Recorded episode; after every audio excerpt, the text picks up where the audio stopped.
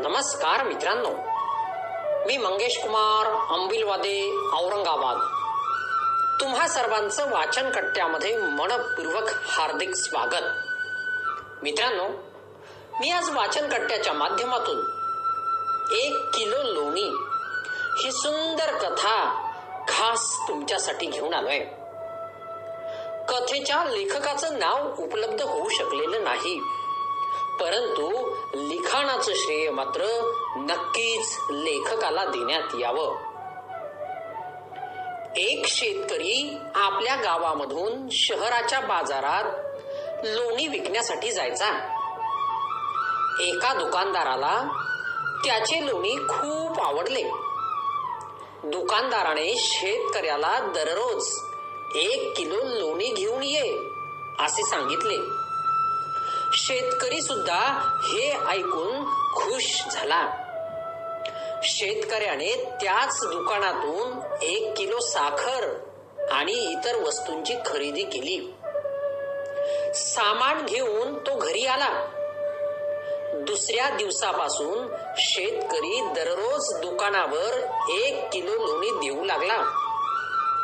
दुकानदारही दररोज शेतकऱ्याला लोण्याचे पैसे देत होता.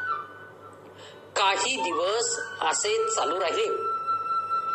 एके दिवशी दुकानदाराने शेतकऱ्याने दिलेल्या लोण्याचे वजन केले. तर ते नऊशे ग्रॅमच भरले. दुकानदाराला खूप राग आला.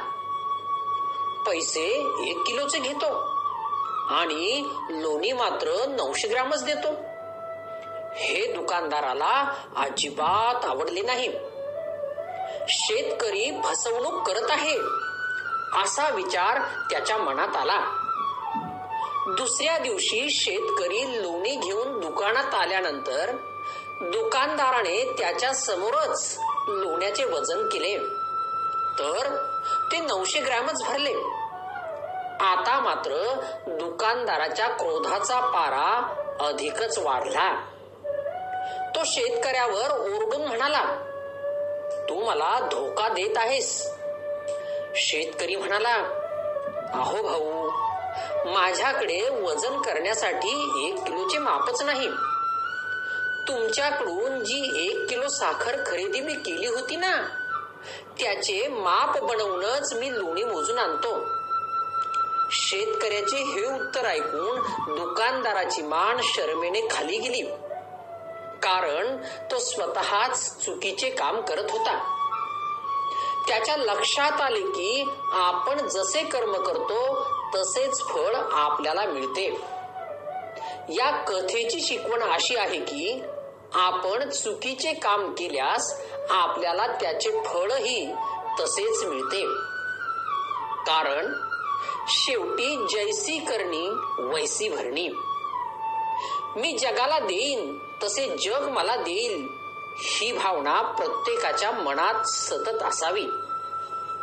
सुगंध देणारी अगरबत्ती संपली की मागे फक्त राख उरते त्या राखेला परत कधीच सुगंध येत नाही.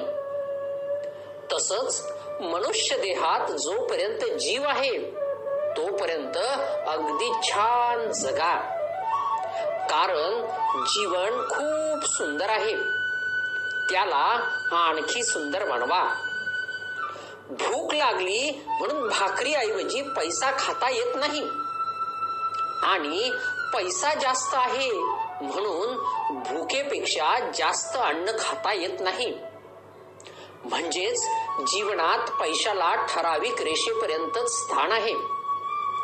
पैशाच्या राशीत झोपणाऱ्या माणसांपेक्षा आयुष्यभर प्रामाणिक राहून कमाविलेली सोन्यासारखी माणसं हीच श्रीमंती आहे.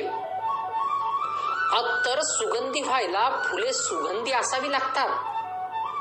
नाती सुंदर व्हायला माणसांचे स्वभाव निर्मळ असावे लागतात.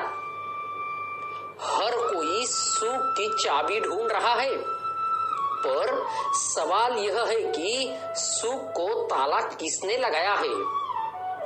धन्यवाद